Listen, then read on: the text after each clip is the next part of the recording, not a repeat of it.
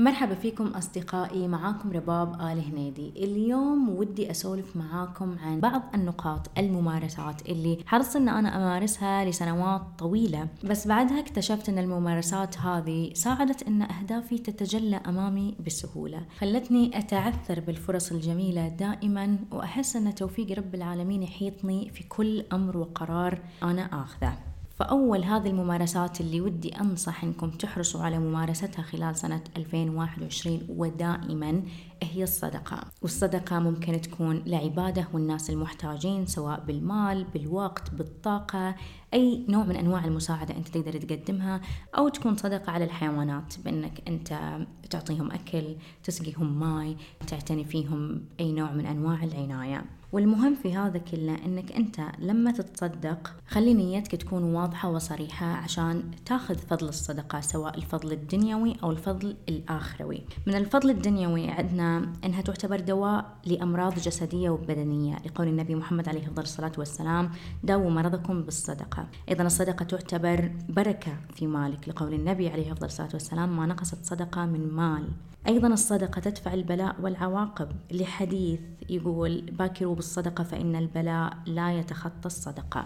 أتذكر أول ما بدأت أطعم القطط في حارتنا وعند بيتنا كنت أعطيهم أكل تعاطفا أنهم يكسروا خاطري إن ما حد لهم. فمساعدتي كانت إنسانية بحتة بس بعدها صديق نصحني وقال لي روبي خلي نية إطعامك ومساعدتك هو الأجر من رب العالمين هو فضل الصدقة هذه الدنيوي والآخروي. الصدقة ممكن ترفع من فرصك الجميلة في الحياة لأن أنت كل شيء تعطيه كل شيء تقدمه راح يرجع لك. وإذا رجع لك مو لازم يرجع لك على هيئة مال مثلا. لا ممكن يرجع على هيئة وظيفة كويسة أو على هيئة زوج صالح أو على هيئة أولاد صالحين أو أي نوع من أنواع الخير والبركات في الحياة. المهم أنك أنت أي شيء تقدمه راح تقدمه إلى نفسك وكله محفوظ عند رب العالمين.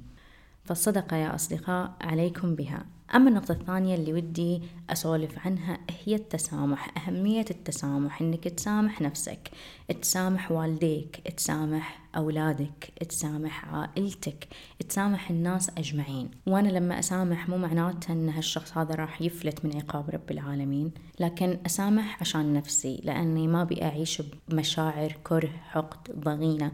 وهذه كلها تعتبر مشاعر سلبية ترفع من هرمون الكورتيزول في جسمك واللي يعتبر هرمون هدام يهدم أكثر مما أنه يبني يخرب لك الهرمونات يخرب لك الحرق يخرب عليك النوم يخليك إنسان تعيس في حياتك.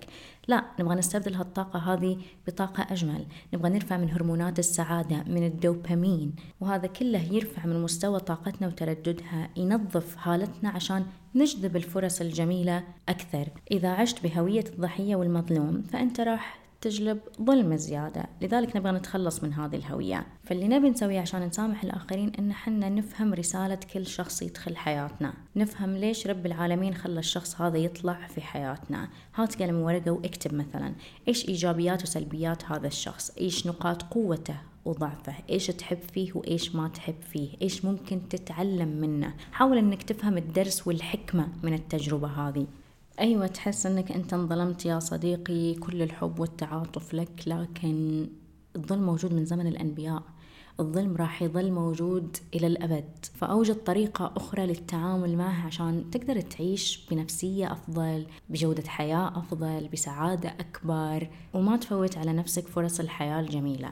أما النقطة الثالثة اللي ودي أسولف عنها هي بليز نظف طاقتك. إذا كانت طاقتك مشوهة ومليئة بالأفعال السيئة بالتقصير بالإهمال باللامسؤولية جاء الوقت اللي حنا نواجه أنفسنا فيه بصدق ونعترف بخطأنا. واللي أقصده من كلامي هو أهمية ضرورة أن حنا نراجع أفعالنا القديمة والماضية. مثلا جرحنا أحد يوما ما ظلمنا أحد أخذنا فلوس ما هي حق لنا استعرنا أشياء وأدوات من شخص ما وما رجعناها كتبنا تعليق مؤذي إلى أحد ما. هذه كلها أفعال ممكن تحجب طاقتك. أنا متأكدة أن كثير منا يردد حكم زي من زرع حصد أو من حفر حفرة لأخيه وقع فيها هذه كلها تعكس أن الكون يمشي بالطاقة. أنت أي شيء ترسله إلى هذه الحياة إلى هذا العالم إلى هذا الكون طاقة ما تفنى ما تختفي لكن تظل موجودة.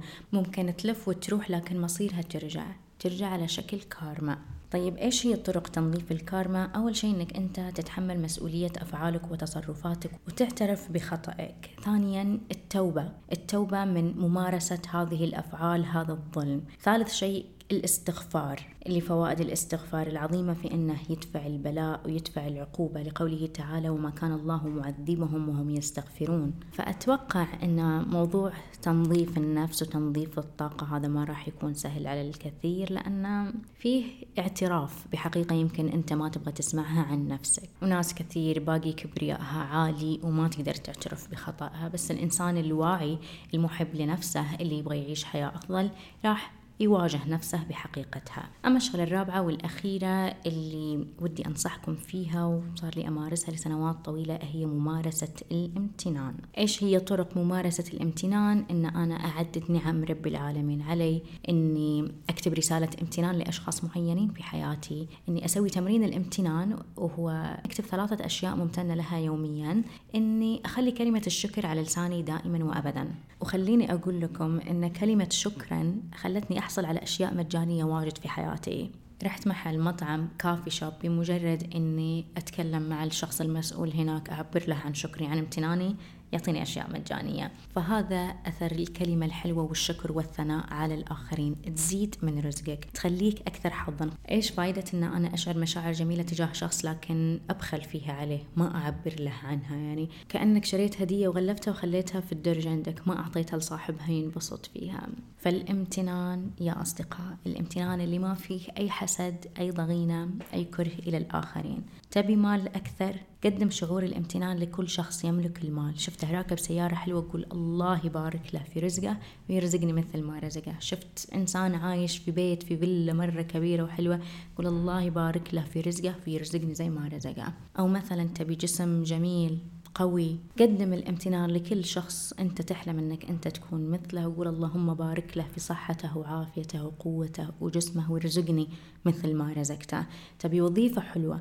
بارك للآخرين وظائفهم وارزقهم. وادعي رب العالمين أنه يرزقك بالمثل. هذا هو الامتنان. فأدعو ربي إن إحنا نكون من الناس الشاكرين الحامدين الممتنين لرب العالمين وما نكون من ناكرين الجميل.